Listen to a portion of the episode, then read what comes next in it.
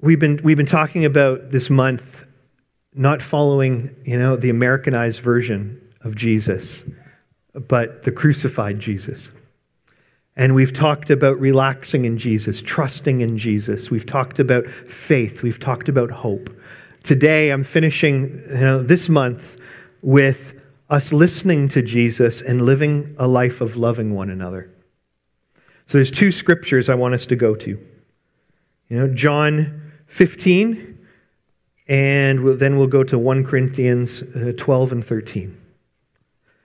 So, John 15, I'm going to read a couple of uh, chapters or sections here, starting in verse 1. And this is where Jesus is with his disciples just before he's about to be arrested. You know, he's they've just had the Last Supper, and now he's talking to them. And he says to them, I am the true vine, and my Father is the gardener. He cuts off every branch in me that, bear, that bears no fruit, while every branch that does bear fruit he prunes, so that it will be even more fruitful. You are already clean because of the word I have spoken to you. Remain in me, as I also remain in you. No branch can bear fruit by itself, it must remain in the vine. Neither can you bear fruit unless you remain in me. I am the vine, and you are the branches. If you remain in me, and I in you, you will bear much fruit. But apart from me, you can do nothing. And this truth is so important for us. Apart from Him, we can do nothing. You know, our, our, religious practices actually do very little. Our, our intimacy and relationship, our connection to Jesus, that's the only thing that will bear fruit in our lives. Fruit that'll last, the fruit of the Spirit. Skipping down a few verses in verse 12, Jesus says, My command to you is this Love each other as I have loved you. Greater love has no one than this, to lay down one's life for one's friends. You are my friends if, if you do what I command. I no longer call you servants because a servant does not know his master's business. Instead, I've called you friends. For everything that I learned from my Father, I have made known to you. You did not choose me, but I chose you and appointed you to to go and bear fruit, fruit that will last, and so that whatever you ask in my name, the Father will give you. This is my command love each other. We know that Jesus told was when asked what the greatest commandment was, was to, said that was to love God with all our heart, mind, and spirit, and to love our neighbor as ourselves. At the end of the day, Christianity, at the heart of it, is love. You know, not love based on the world, and this love is not a romantic love. Unfortunately, in English, we have one word for love, but in the original, in the Greek, there were five different uh, words for love. And the love here has nothing to do with romantic or sexual love. It is, it is all about you know, brotherly love, sacrificial love. That's the type of love that, that is being spoken about here. And this thing of us loving one another, I mean, how do we get to the place, you know, that we are actually driven by love? How do we get to the place where we have a genuine desire to will what is good for both our enemies as well as our neighbors? See, it's easy to talk about love when we're like, oh, yeah, that person I like, right? You know, that friend of mine, yeah, I want brotherly love with them. But that person, they annoy me. So I, do I really have to love them? And this person hurt me. Do I really have to love them? Well, according to God, He lets the rain fall on the righteous and on the unrighteous. You know, and, and Jesus in, in uh, Matthew talks about the fact that what good is it to, you know, to love those who can do something for you or those that love you back, that we've got to be able to love our enemy as ourselves. That's what this real love is all about. This type of love is not superficial. It's an absolute transformation that happens on us from the inside out. It's not, it's not a simple, easy, oh yeah, I love people. It's, man, the person that's hurt me the most, can I love them? The people I most disagree with them, can I love them? Can I desire the best for them? Can I will what is good on their lives?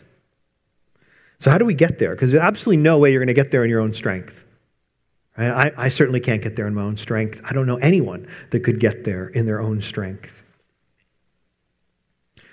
Well, let's, let's look at 1 Corinthians, uh, pretty much 1 Corinthians 13, where Paul writes a whole lot about love. But I'll start just in the last verse of 1 Corinthians 12, 31. And if you know 1 Corinthians 12 in the Bible, Paul spends a bunch of time talking about the gifts of the Spirit and unity in the church. And here he gives off this whole long list about our, our spiritual gifts and, and about apostles, prophets, and, you know, and, and, and the, the different gifts in the church and how everyone needs to work together and be united. And after I'm talking about all these spiritual gifts that people can have from healing to leadership to finances to prophecy, uh, all tongues, all kinds of things that he talks about. He goes, eagerly desire the greater gifts, and yet I will show you the most excellent way. And then he goes into 1 Corinthians 13. I'm going to read all of it because it's an important scripture. It says, If I speak in the tongues of men and of angels, but I do not have love, I am just a resounding gong or a clanging cymbal. And that's spiritual, spiritual gift, important one. He says prophecy, one of the most important spiritual gifts. And yet, and he says, he goes, I wish everyone would speak in tongues. And yet here he says, if I speak in tongues of men and of angels, but I do not have love, I am only a resounding gong or a clanging cymbal. And then he says, if I have the gift of prophecy and can fathom all mysteries and all knowledge, and if I have faith that can move mountains, but do not have love, I am nothing. If I give all I possess to the poor and give over my body to hardship, that I may boast, but I do not have love, love I gain nothing. Then goes on and says, Love is patient. Love is kind. It does not envy. It does not boast. It is not proud. It does not dishonor others. It is not self seeking, it's not easily angered, it keeps no record of wrong. Love does not delight in evil, but rejoices with the truth. It always protects, always trusts, always hopes, always perseveres. Love never fails. But where there are prophecies, they will cease. Where there are tongues, they will be stilled. Where there is knowledge, it will pass away. For we know in part and we prophesy in part. But when completeness comes, what is in part disappears. When I was a child, I talked like a child, I thought like a child, I reasoned like a child. When I became a man, I put the ways of childhood behind me. For now we see only a reflection as in a mirror. Then we shall see face to face. Now I know in part, then I shall fully know. Then I shall know fully, even as I'm fully known. And now these three things remain faith, hope, and love. But the greatest of these is love. Now, here's the interesting thing.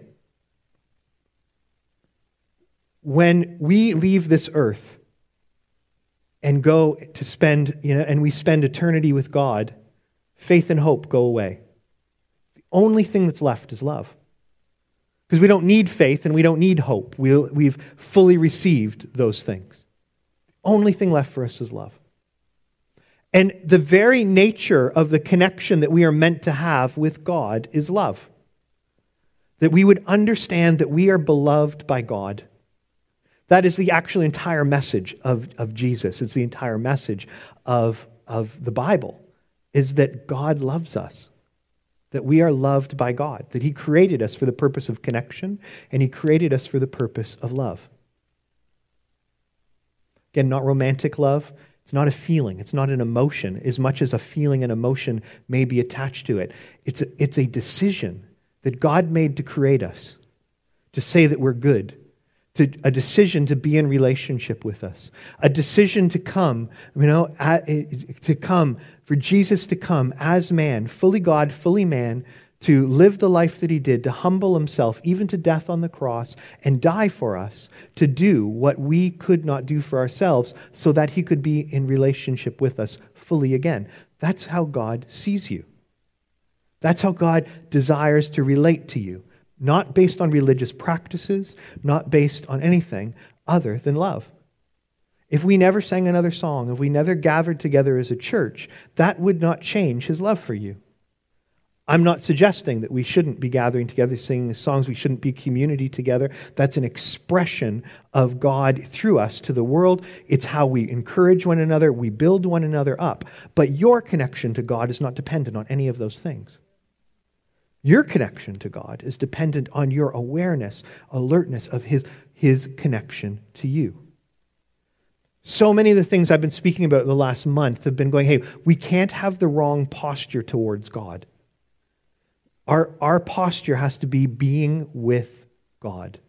We're not trying to earn His love. We're not trying to get Him to love us. We're not trying to prove our worth to Him. He's not distant and out there and, and, and looking down on us as the judge. He's, he's going, I love you. I want relationship with you. And this is a love that our society is, it's absolutely our society is the opposite of this. The world does not understand this type of love, it doesn't understand this type of commitment, and would be opposed to it. The Antichrist spirit of the world would be opposed to the absolute love of God. And unfortunately, religion, you know, does not often present God in this way. The Pharisees and the Sadducees had no understanding of this love of God. That's why they couldn't understand Jesus. They couldn't see who he was. They related to God based on rules. But so many teachers and preachers and people today don't understand this love either. People leading churches, you know, groups, denominations, whether it's Christian, non Christian, they do not understand the love of God. So it's imperative that we are connected to the love of God, that we understand his message in Scripture, and that we spend time with him. So, how do we do this? Well, St. Teresa of Avila, or Teresa of Avila, she gave us uh, uh, this wonderful teaching on prayer.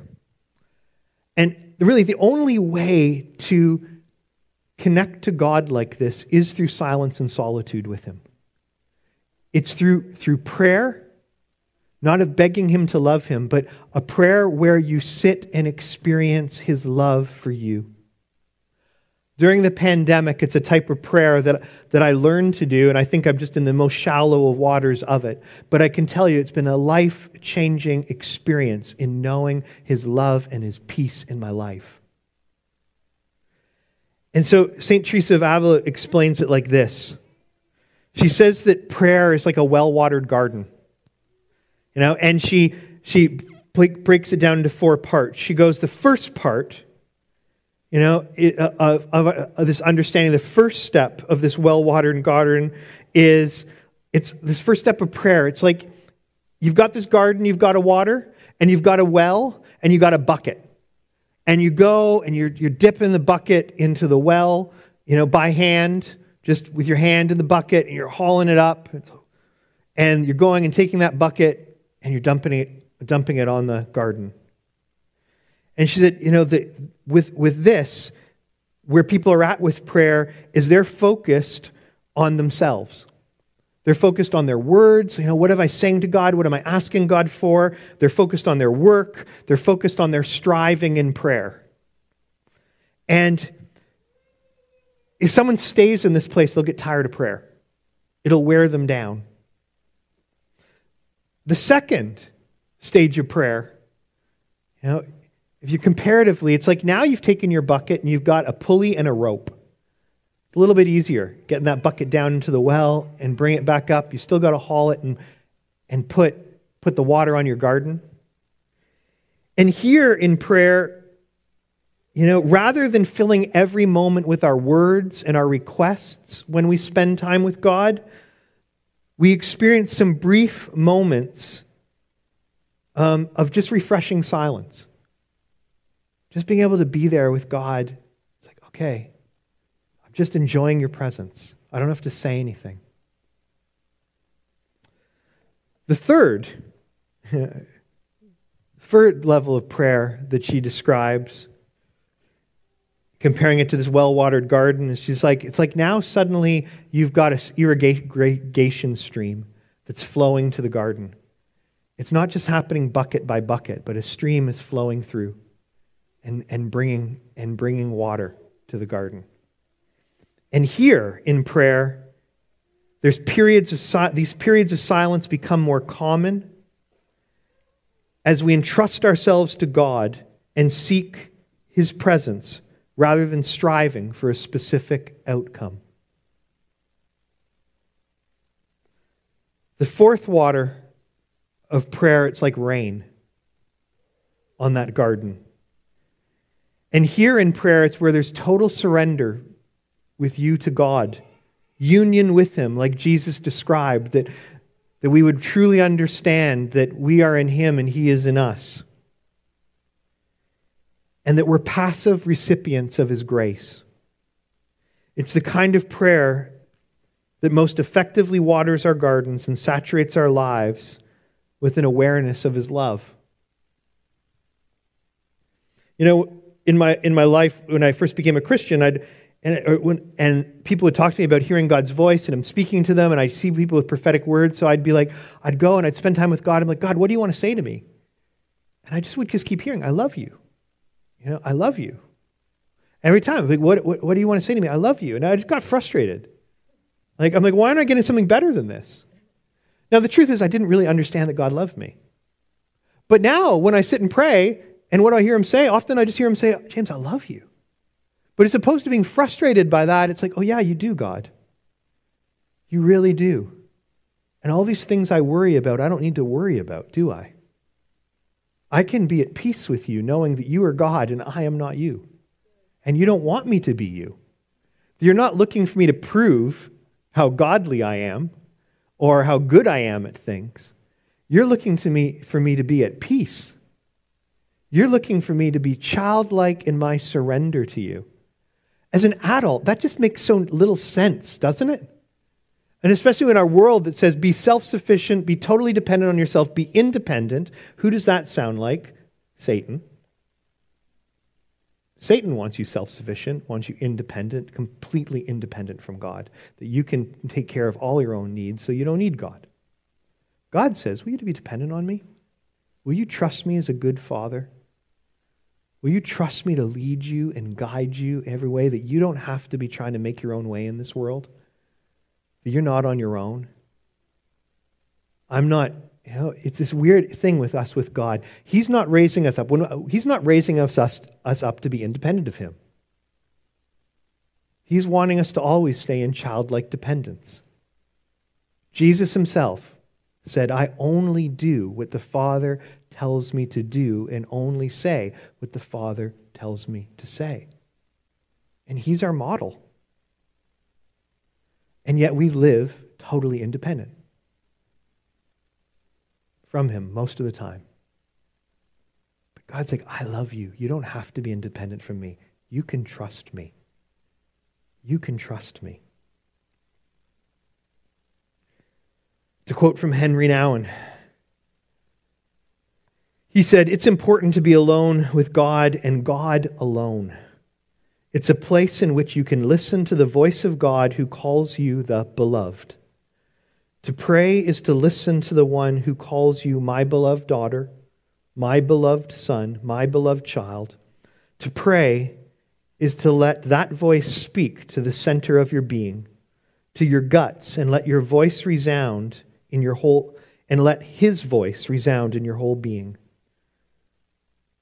Without silence and solitude with God, we remain unconvinced of our worth. Instead, we live each day striving for affirmation and praise and success. Rather than being set free to love others, we will be endlessly seeking to prove our own value. We will labor to water our own gardens by drawing buckets with the, word, the world's empty wells. In the end, this leads not to love, but to a dry and weary existence. In silence and solitude, we discover something more that God delights in us too.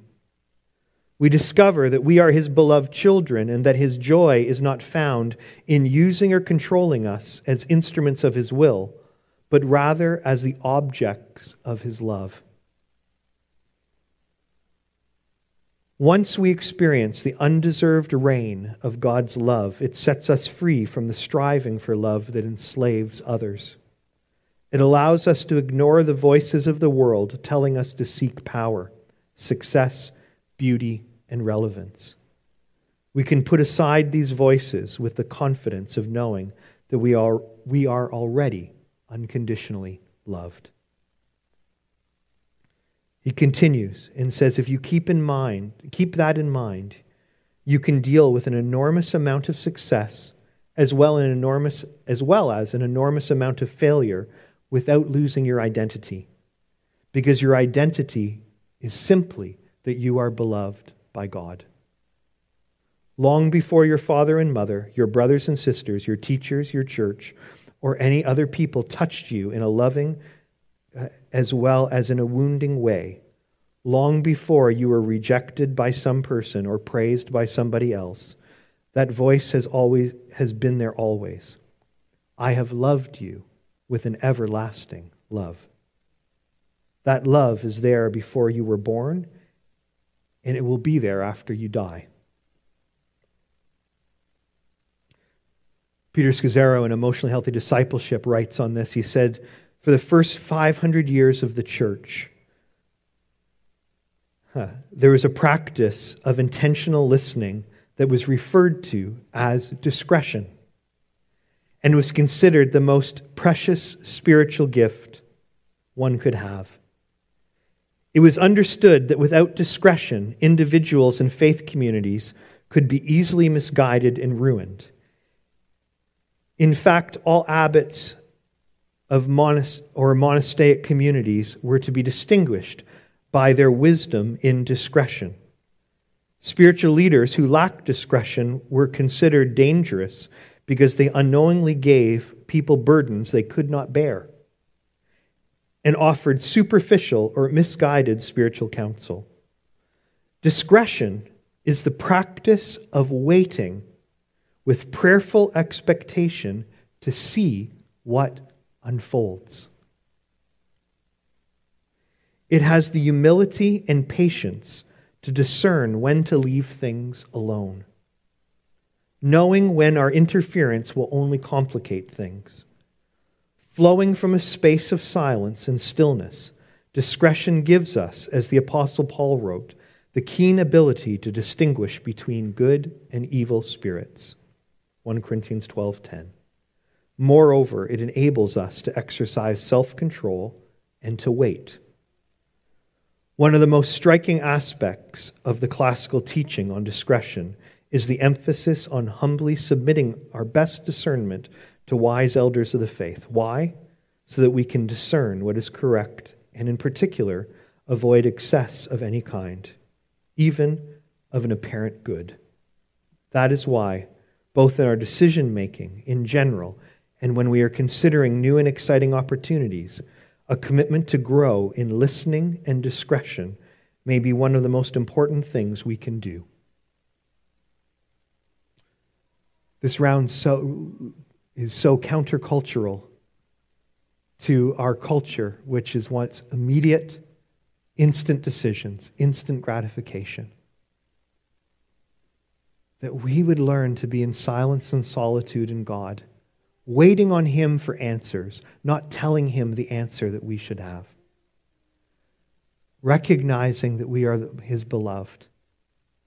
Letting Him work, not getting in His way, not trying to bring about a particular outcome, not trying to prove our value and our worth, but being still, silent, quiet before Him, being at peace, true peace in the depth of our soul depth of our spirit in our union with Him.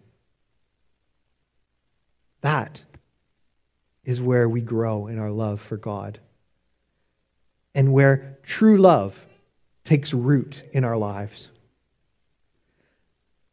In, in the book With that I've been reading, that I highly recommend. You cannot get it in, it's hard to get. It seems to be out of print, but if you have Amazon Kindle app, you don't have to have their actual device. You can literally read it on your computer. It's only $2.99 on Amazon. So you can go on Amazon, buy this book for $2.99, and you can download the free Kindle app and read it on your computer. Excellent book I'd highly recommend to us on understanding how to be with God. It tells the story of this, of this amazing lady, and I've forgotten her name but she was a Beverly Hills socialite. wealthy lady, twice divorced, and she went and gave her life to serving prisoners, male prisoners, in Tijuana, Mexico. And for 30 years, she lived in the prison.